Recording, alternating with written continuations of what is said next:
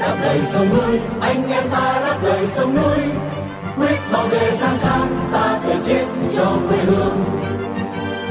Đây là đài phát thanh Đáp lời sông núi. Tiếng nói của những người Việt tha thiết với tiền đồ tổ quốc và hạnh phúc của toàn dân. Do lực lượng cứu quốc thực hiện, phát thanh mỗi ngày từ bảy giờ ba mươi đến tám giờ tối, giờ Việt Nam. Trên làn sóng ngắn chín nghìn sáu trăm bảy mươi kilo chu kỳ.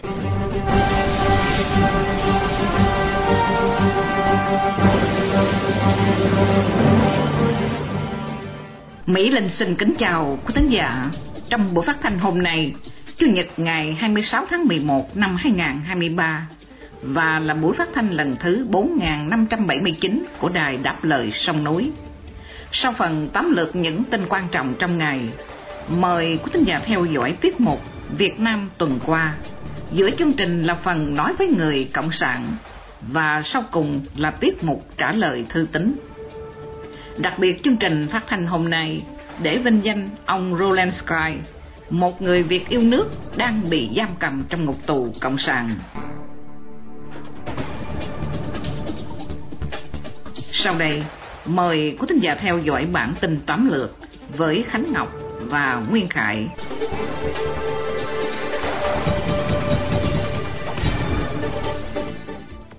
Trưởng lão Hòa thượng Thích Tuệ Sĩ, lãnh đạo tối cao Giáo hội Phật giáo Việt Nam Thống nhất Viên Tịch.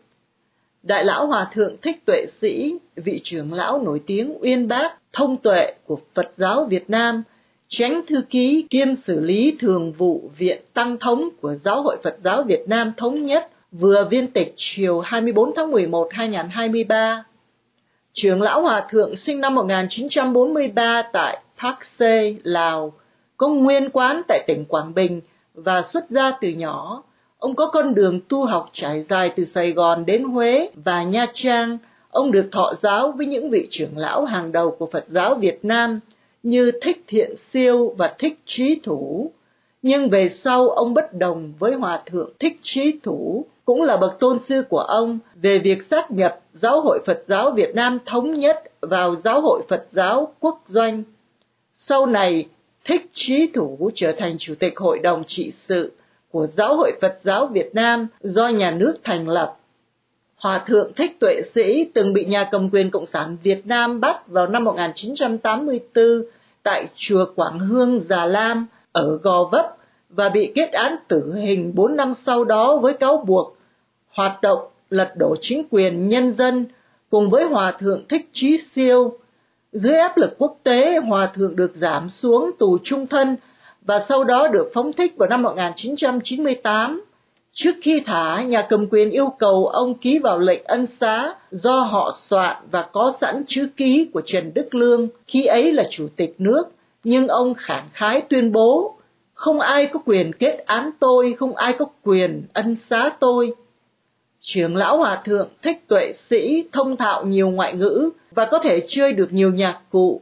Ông là nhà nghiên cứu, nhà giáo, dịch giả, nhà thơ, nhà văn, có nhiều tác phẩm đã xuất bản, trong đó nổi bật như Triết học về tánh không, Đại cương về thiền quán, Tổng quan về nghiệp, Thiền định Phật giáo, Huyền thoại Duy Ma Cật, Du già Bồ Tát giới, Tô Đông Pha những phương trời viễn mộng, và những tập thơ như Giấc mơ Trường Sơn, Thiên lý độc hành, Hoàng cầm tình khúc.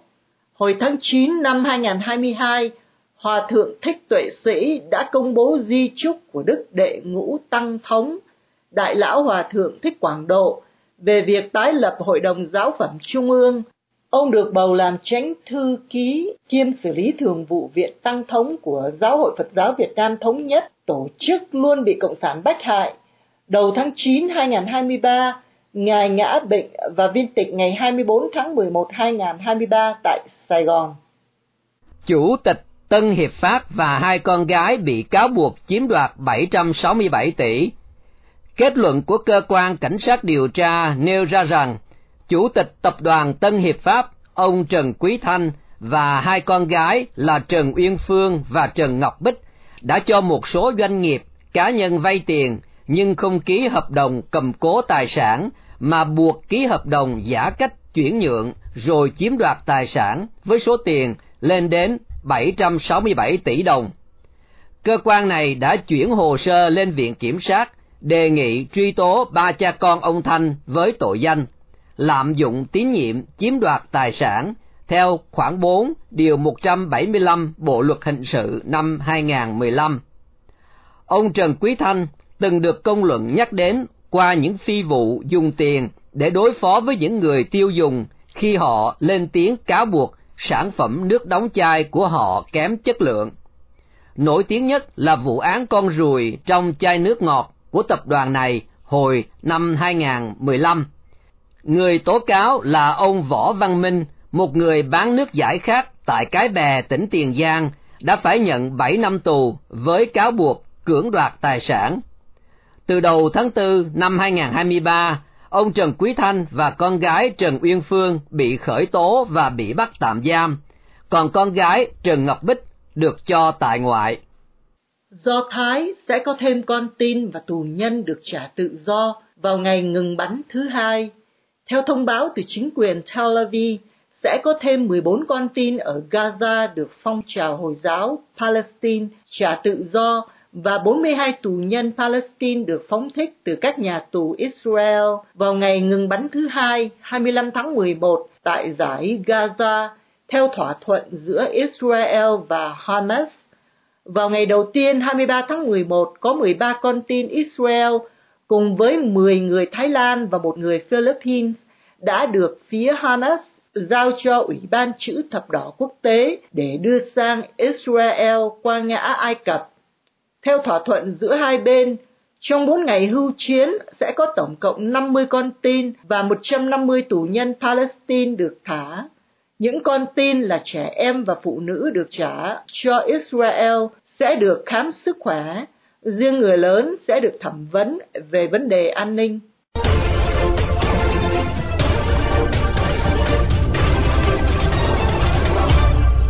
Kính thưa quý thính giả, sau đây phóng viên Bảo Trân và Hướng Dương sẽ điểm lại những sự kiện nổi bật tại Việt Nam trong tuần qua.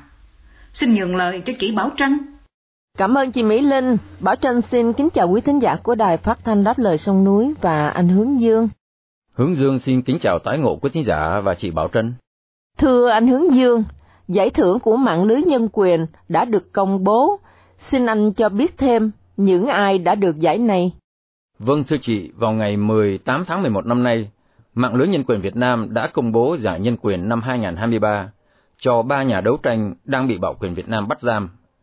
Ba người này được giải năm nay là ông Trần Văn Bang, bốn mươi sáu tuổi, ông Y Wo Nê, năm mươi ba tuổi và nhà báo Lê Trọng Hùng, bốn mươi bốn tuổi. Nhà đấu tranh Trần Văn Bang tham gia câu lạc bộ Lê Hiếu Đằng, một nhóm trí thức phần lớn xuất thân là những đảng viên à, Cộng sản Việt Nam, đã lên tiếng về các vấn đề của đất nước. Ông Bang bị bắt vào ngày một tháng ba năm ngoái với cáo buộc tuyên truyền chống nhà nước và bị uh, bạo quyền uh, Thành Hồ kết án tám năm tù vào ngày mười hai tháng năm vừa qua. Ông uh, Iwone là người theo Thiên Chúa giáo thuộc sắc tộc Ê Đê. Ông là người đã nhiều lần lên tiếng phản đối chính sách đàn áp tôn giáo của bạo quyền đối với người uh, thiểu số. Vì các hoạt động của mình, ông đã bị kết án tù hai lần. Lần đầu vào năm hai không không năm với bản án chín năm tù. Lần thứ nhì ông bị bạo quyền tỉnh Đắk Lắk tuyên án bốn năm tù vào ngày hai mươi tháng năm năm hai không hai hai. Còn nhà báo Lê Trọng Hùng từng tham gia vào chương trình truyền hình trên mạng xã hội có tên là Phong trào Chấn hưng nước Việt. Vào năm hai không một bảy, ông lập chương trình Chấn hưng ti vi để phổ biến về pháp luật mà chủ yếu là hiến pháp. Ông cũng từng ứng cử tự do vào Quốc hội năm hai không hai mốt. Đến ngày ba mươi mốt tháng mười hai năm hai không hai mốt, ông bị bạo quyền Việt Nam kết án tù năm năm. Theo mạng lưới nhân quyền Việt Nam, đây là giải nhân quyền lần thứ hai mươi mốt kể từ ngày được thành lập vào năm hai không không hai. Trong hai mươi mốt năm liên tiếp đã có khoảng sáu mươi cá nhân và sáu tổ chức nhận giải này. Ngoài tin tức về giải thưởng nhân quyền thì còn có tin gì về tình hình nhân quyền ở Việt Nam không, thưa anh Hướng Dương? Thưa chị, như mọi người đều rõ là nhà cầm quyền Cộng sản Việt Nam không tôn trọng các quyền căn bản của người dân, dù đã được ghi trong uh, hiến pháp của chính họ. Sự việc tiếp tục kỳ thị và ngược đãi người thượng ở Tây Nguyên một cách có hệ thống, kéo dài đã lâu. Theo mạng lưới nhân quyền Việt Nam, việc này bắt nguồn từ sự nghi ngờ lòng trung thành của họ đối với chế độ hiện hành. Mạng lưới nhân quyền Việt Nam hôm mười tám tháng mười một công bố Báo cáo nhân quyền tại Việt Nam năm hai nghìn không trăm hai mươi hai đến hai nghìn không trăm hai mươi ba, qua đó nêu bật sự đàn áp của nhà nước độc đảng đối với những sắc dân bản địa ở Tây Nguyên một cách có hệ thống, à, chẳng hạn như lấy đất đai để cho các công ty lớn khai thác và di dân ồ ạt từ các tỉnh thành, dẫn đến một số vụ nổi dậy của người dân bản địa, đặc biệt là vụ à, tháng sáu vừa qua ở Đắk Lắk. Bên cạnh việc cướp đất đai của người bản địa, Hà Nội cũng uh, cho họ quyền tự do tôn giáo. Uh, xin lỗi, Hà Nội cũng không cho họ quyền tự do tôn giáo. Uh, tiến sĩ Nguyễn Bá Tùng, trưởng ban điều hành của mạng lưới nhân quyền Việt Nam cho biết, trong nhiều thập niên qua, rất nhiều người dân tộc thiểu số ở Tây Nguyên theo đạo Tin Lành. Nhưng uh, trong nhiều năm gần đây, nhà nước còn bắt ép họ bỏ đạo, nhất là đối với những người trong các tổ chức tôn giáo chưa ghi danh. Cũng theo báo cáo, đối với sắc dân thiểu số Khmer ở một số tỉnh thuộc uh, đồng bằng sông Cửu Long, chính quyền còn đi xa hơn nữa khi nhân danh uh, sự thống nhất quốc gia để phủ nhận quyền của người uh, Khmer Krom. Trong năm hai nghìn không trăm hai mươi hai đến hai nghìn không trăm hai mươi ba, ít nhất có sáu người Khmer Krom bị câu lưu, tra hỏi và cáo buộc vi phạm luật hình sự, trong lúc họ chỉ tìm cách phổ biến các tài liệu của Liên Hiệp Quốc về nhân quyền, trong đó có tuyên bố về quyền của người bản địa. Thưa anh, quay sang chuyện thêm nhiều đảng viên của Thành Hồ bị trừng phạt vì ăn hối lộ đang được người dân theo dõi, thì có thêm những ai đang bị dính líu vào đây? Thưa chị và quý thính giả, vào ngày hai mươi tháng mười một, Ủy ban Kiểm tra Thành ủy Thành Hồ đề nghị kỷ luật một loạt các đảng viên lãnh đạo các ban ngành dính líu đến hối lộ. Các nạn nhân mới nhất gồm bà Trần Thị Bình Minh, nguyên chi ủy viên nhiệm kỳ hai nghìn không trăm hai mươi hai đến hai nghìn không trăm hai mươi lăm, nguyên chánh văn phòng Hiệp hội Doanh nghiệp, nguyên ủy viên ban chấp hành Đảng bộ Sở Kế hoạch và Đầu tư nhiệm kỳ hai nghìn không trăm mười đến hai nghìn không trăm mười lăm và nhiệm kỳ hai nghìn không trăm mười lăm đến hai nghìn không trăm hai mươi, nguyên phó giám đốc Sở Kế hoạch và Đầu tư bị khai trừ khỏi Đảng. Bà Minh bị kết luận có hành vi lợi dụng chức vụ, quyền hạn được giao, à, phê duyệt điều chỉnh dự toán và phê duyệt dự toán của dự án đầu tư mua sắm trang thiết bị, mười hai phòng thí nghiệm, trái với quy định của pháp luật, gây thiệt hại tài sản cho nhà nước. Kế đến là ông Trương Ngọc Khôi, nguyên là đăng kiểm viên uh, Trung tâm đăng kiểm xe cơ giới năm mươi gạch ngang không một S, Sở Giao thông Vận tải, bị khai trừ khỏi Đảng vì uh, có hành vi nhận hối lộ, vi phạm quy định về những uh, điều đảng viên không được làm và trách nhiệm nêu gương của cán bộ, đảng viên, gây dư luận xấu, làm ảnh hưởng đến uh, uy tín của tổ chức đảng, cơ quan, đơn vị. Kế đến là ông Trần Xuân Hải bị đề nghị kỷ luật. Ông Hải nguyên bí thư chi bộ, nguyên giám đốc uh, Trung tâm Dịch vụ Việc làm thuộc Đảng bộ Sở Lao động, Thương binh và Xã hội. Ông này bị kết luận đã vi phạm trong việc thiếu kiểm tra, đôn đốc, nhắc nhở để đơn vị xảy ra nhiều thiếu sót, khuyết điểm, vi phạm trong lãnh đạo, chỉ đạo và tổ chức để thực hiện các nhiệm vụ được giao. Ngoài ra, hai lãnh đạo Cục Thuế là ông Trần Ngọc Tâm và bà Lê Thị Thu Hương cũng bị kỷ luật bằng hình thức khiển trách. Các vi phạm của hai người này bao gồm thiếu kiểm tra, giám sát, việc chấp hành chính sách, pháp luật của nhà nước trong thực hiện nhiệm vụ chính trị đối với các chi bộ, đảng viên có liên quan đến việc hoàn thuế trị giá gia tăng và công tác kiểm tra sau khi thuế trị giá gia tăng, dẫn đến việc cơ quan điều tra khởi tố vụ án về việc hoàn thuế này bị sai quy định. Chuyên mục Việt Nam tuần qua đến đây tạm chấm dứt. Bảo Trân xin kính chào quý thính giả của Đài Phát thanh Đáp Lời Sông Núi. Chào anh Hướng Dương, hẹn gặp lại tuần sau.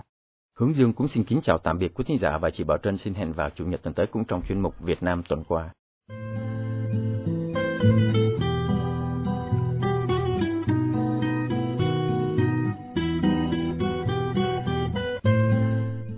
Tiếp theo đây, mời quý thính giả theo dõi chuyên mục Nói với người Cộng sản.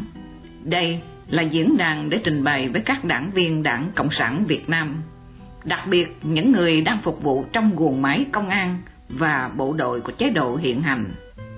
Nói với người Cộng sản do Tiến Văn biên soạn qua sự trình bày của Hoàng Ân. Thưa quý vị đảng viên lâu năm cùng các bạn công an bộ đội thân mến, ngày hai mươi hai tháng mười một tuần qua, cái gọi là Thường trực Ban Chỉ đạo Trung ương về phòng chống tham nhũng tiêu cực của Đảng Hồ Tàu lại nhóm họp tại Hà Nội. Trong cuộc họp này, chúng ta thấy toàn các bản mặt của bọn chóp bu có khả năng tham nhũng ở mức độ cao nhất. Đó là Tô Lâm, đứng đầu lực lượng công an an ninh, đó là Phan Đình Trạc, trưởng Ban Nội chính Trung ương, là Trần Cẩm Tú, chủ nhiệm Ủy ban Kiểm tra Trung ương, vân vân, và kẻ có khả năng tham nhũng tột bậc nhất là Nguyễn Phú Trọng.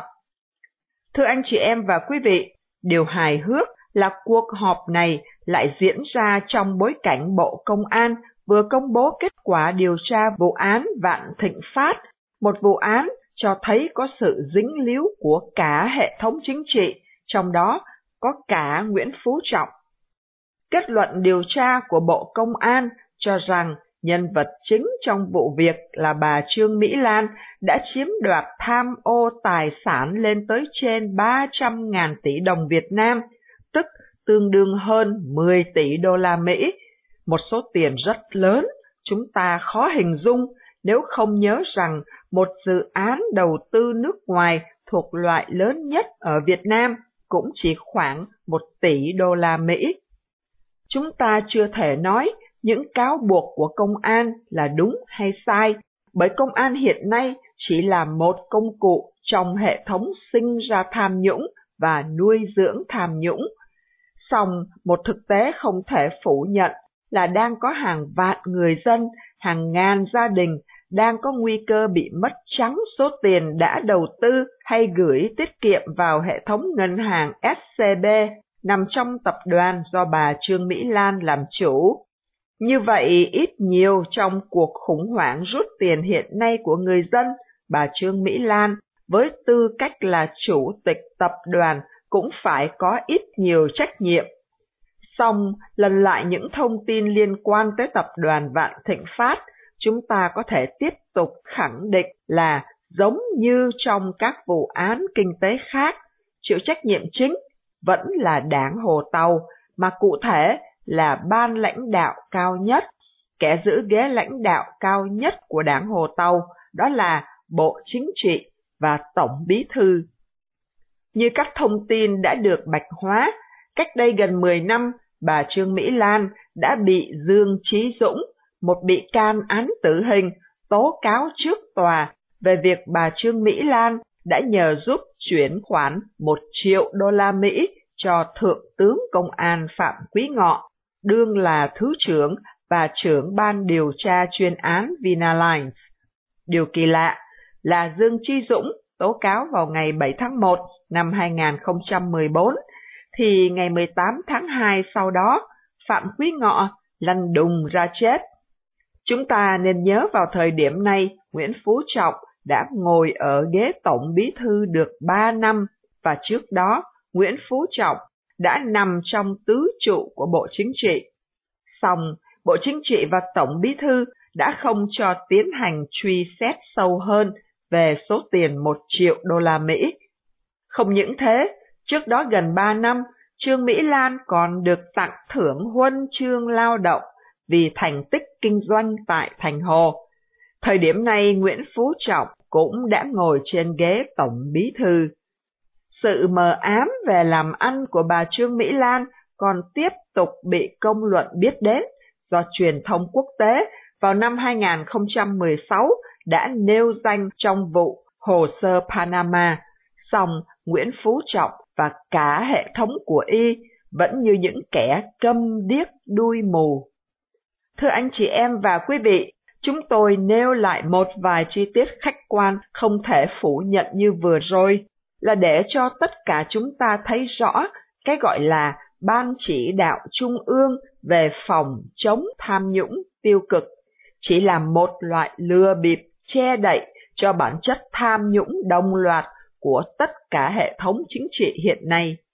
Một câu hỏi chúng ta có thể đặt thẳng cho cái ban chỉ đạo đó để lột mặt tất cả sự đạo đức giả lừa bịp của chúng là: nếu các anh, các chị có thực tâm chống tham nhũng, vậy có anh, có chị nào ở đây đã công khai tài sản của bản thân cho dân biết chưa? Anh Trọng đã kê khai chưa? Thưa anh chị em và quý vị, chúng ta không thể không bức xúc phẫn nộ trước sự lòe bịp của Trọng và đồng bọn, khi chúng ta nghĩ đến đời sống của những dân thường chỉ mong kiếm được vài triệu một tháng, trong khi bọn chúng có thể ăn chơi một món lên tới mười triệu đồng trước mắt thiên hạ.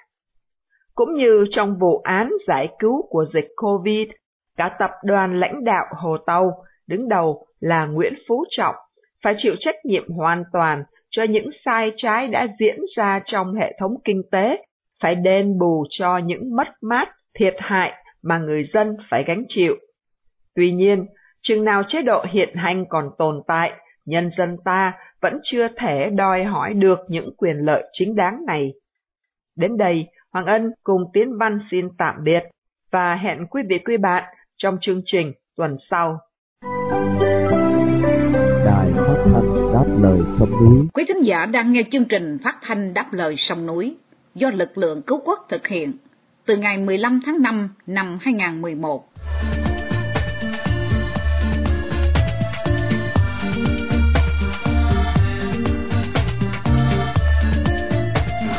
Kính thưa quý thính giả, sau đây là tiết mục trả lời thư tín sẽ do phóng viên Minh Nguyệt cùng ông Hải Sơn thực hiện.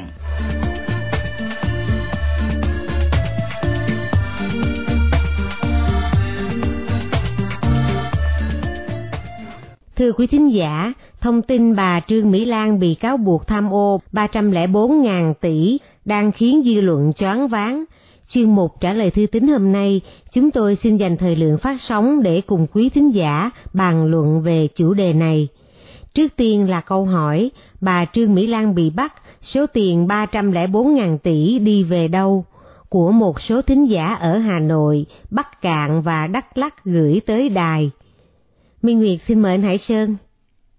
Thưa quý thính giả, nhiều tờ báo của Đảng đã đồng loạt lên bài kèm theo câu hỏi con số ba trăm lẻ bốn nghìn tỷ đi về đâu.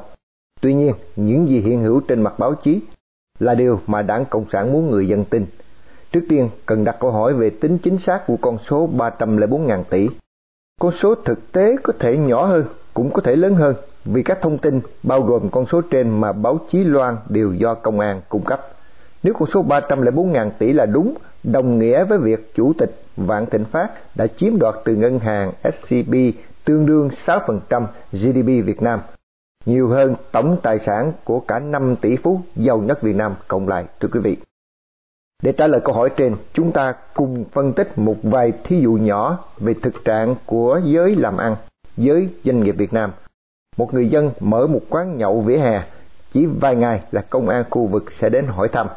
Sau đó anh ta phải cúng tiền cho công an phường để được bảo đảm không bị giang hồ quậy phá. Giang hồ ở đây có thể chính là người làm luật của nhà cầm quyền địa phương.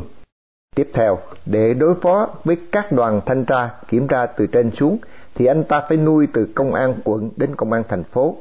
Trong vòng xoáy ấy, một là quán nhậu đóng cửa vì không nuôi nổi bọn công an và quan chức từ thấp đến cao trong phạm vi thành phố. Hai là từ việc nuôi ấy, chủ quán sẽ thiết lập được các mối quan hệ quen biết để tiến thân. Doanh nghiệp cũng thế, phải thiết lập các mối quan hệ từ những quan chức tầm thấp đến các quan chức tầm cao, thậm chí trong Trung ương Đảng hay Bộ Chính trị. Bởi trong hệ thống chính trị Việt Nam, Đảng Cộng sản nắm quyền, lãnh đạo toàn diện và tuyệt đối. Tất cả mọi thứ, từ việc cho phép thành lập ngân hàng, cơ cấu lại ngân hàng, xử lý công nợ đều được chính phủ trình Bộ Chính trị của Đảng xin ý kiến và phê duyệt mới được làm. Trương Mỹ Lan khuynh đảo ngành ngân hàng và làm điên đảo giới đầu tư bất động sản trong nước là do cấu kết với Lê Thanh Hải, khi đó là Bí thư Thành Hồ, Ủy viên Bộ Chính trị, và Trương Mỹ Hoa, khi ấy là Phó Chủ tịch nước. Dựa vào lịch sử thanh trừng nhau của Đảng Cộng sản và sự ngã ngựa của hàng loạt doanh nghiệp, sân sau của giới chấp bù cầm quyền, chúng ta có thể giải đáp cho câu hỏi ba trăm lẻ bốn nghìn tỷ đi về đâu. Chắc chắn là không được trả lại cho chủ nhân của chúng, là những người dân khốn khổ đổ mồ hôi sôi nước mắt mới có được chút vốn liếng dắt lưng, Số tiền ấy chắc chắn đã chảy vào túi tham không đáy của giới lãnh đạo chóp bu cộng sản. Và chúng tôi nhận được câu hỏi của ông Khả Tín ở Nông Cống, Thanh Hóa và ông Nguyễn Trọng Nhân ở Tuyên Quang rằng có một số luồng tin nói rằng việc bắt bà Trương Mỹ Lan không đơn thuần là thanh trừng nội bộ mà còn ẩn chứa mục đích sâu xa khác là chặt bớt vây cánh thân tàu trong nội bộ đảng. Có cơ sở nào để tin điều này không, thưa quý đài? Thưa ông Tín, ông Nhân và quý thính giả, theo quan điểm của chúng tôi, không có cơ sở để tin rằng vụ bắt Trương Mỹ Lan là nhằm mục đích chặt bớt vây cánh thân Tàu trong nội bộ đảng. Mặc dù bà Lan là người gốc Tàu, có chồng là trùm bất động sản Hồng Kông, bởi lẽ người thân Tàu nhất lại là người có quyền lực cao nhất nước, ông Tổng Bí thư Nguyễn Phú Trọng. Và với thanh thế hàng đầu cả nước như Trương Mỹ Lan, thì chỉ có Nguyễn Phú Trọng mới đủ khả năng để khai tử Vạn Thịnh Phát và đưa bà Lan cùng đồng bọn vào tù. Giả sử trong trường hợp bà Lan cấu kết với Tàu thì rất có thể phe đỡ đầu cho bà Lan là Đại Lục, là phe đối kháng và yếu thế so với Tập Cận Bình. Đặt giả thiết nếu tin đồn Nguyễn Phú Trọng đánh Trương Mỹ Lan đồng nghĩa với đánh Tàu là đúng, thì phải hiểu phe đỡ đầu cho bà Lan là thành phần đối kháng với lợi ích của Tập Cận Bình, vì Tập Cận Bình là người có thể thâu tóm và sai khiến Nguyễn Phú Trọng. Qua vụ Trương Mỹ Lan, hẳn nhiều người dân đã nhận ra bản chất mafia của nhà nước này. Xin nhắc lại số phận của một số nhân vật lãnh đạo chóp bu từng dính dáng đến Vạn Thịnh Phát để thấy người phụ nữ này đã lũng đoạn thượng tầng chính trị như thế nào. Đó là Phạm Quý Ngọ, cựu Thứ trưởng Bộ Công an, nhận tiền hối lộ của Trương Mỹ Lan và đột tử vào năm hai không một bốn sau khi bị Dương Chí Dũng tố nhận tiền của bà Lan. Bản thân Dương Chí Dũng bị tù, bị kết án tử hình, nhưng hơn mười năm nay không biết sống chết ra sao. Đại tướng cựu Bộ trưởng Công an Trần Đại Quang chết trong khi đang làm Chủ tịch nước. Trần Bắc Hà, một trong những trùm ngân hàng, cấu kết chặt chẽ với Trương Mỹ Lan để lừa tiền khách hàng. Một tay thét ra lửa nhưng đã bị bắt và đột tử trong tù không rõ nguyên nhân.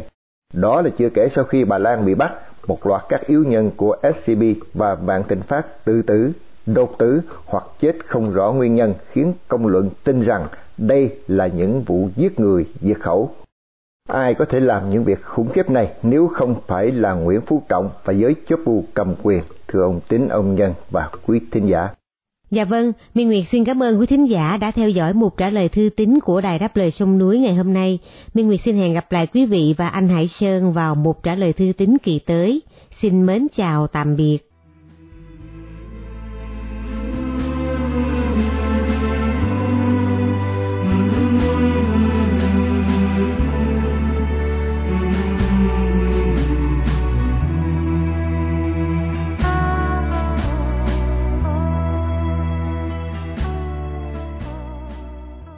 Trước khi chia tay trong buổi phát thanh tối nay, mời quý thính giả cùng Đài Đáp Lời Sông Núi nhớ đến ông Roland Scrye, sinh năm một nghìn chín trăm sáu mươi hai, bị bắt vào tháng chín năm hai không một sáu với bản án tám năm tù giam.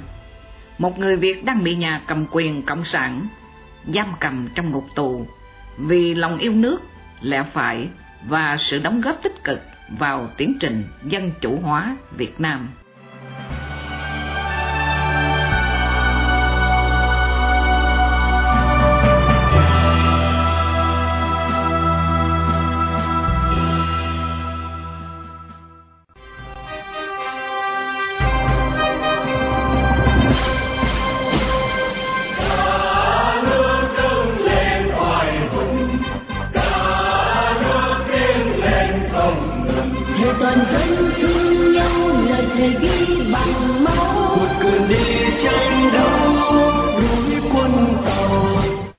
Phát thanh Đáp Lời Sông Núi hôm nay đến đây là chấm dứt.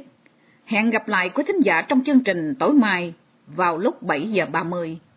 Mọi ý kiến và thắc mắc xin liên lạc với ban biên tập của Đài Phát thanh Đáp Lời Sông Núi tại địa chỉ liên lạc chấm đáp lời sông núi viết tắt a còng gmail chấm com hoặc địa chỉ tại Hoa Kỳ, Radio Đáp Lời Sông Núi, pê ô Box sáu một hai tám tám hai, San Jose, California chín năm một sáu một, điện thoại bốn không tám sáu sáu ba chín tám sáu không.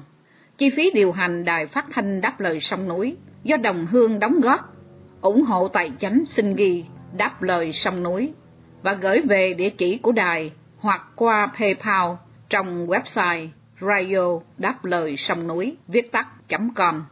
Đóng góp tài chánh được miễn trừ thuế lợi tức. Cảm ơn quý thính giả đã theo dõi chương trình. Chúc quý vị một đêm thật bình an. Xin mến chào tạm biệt.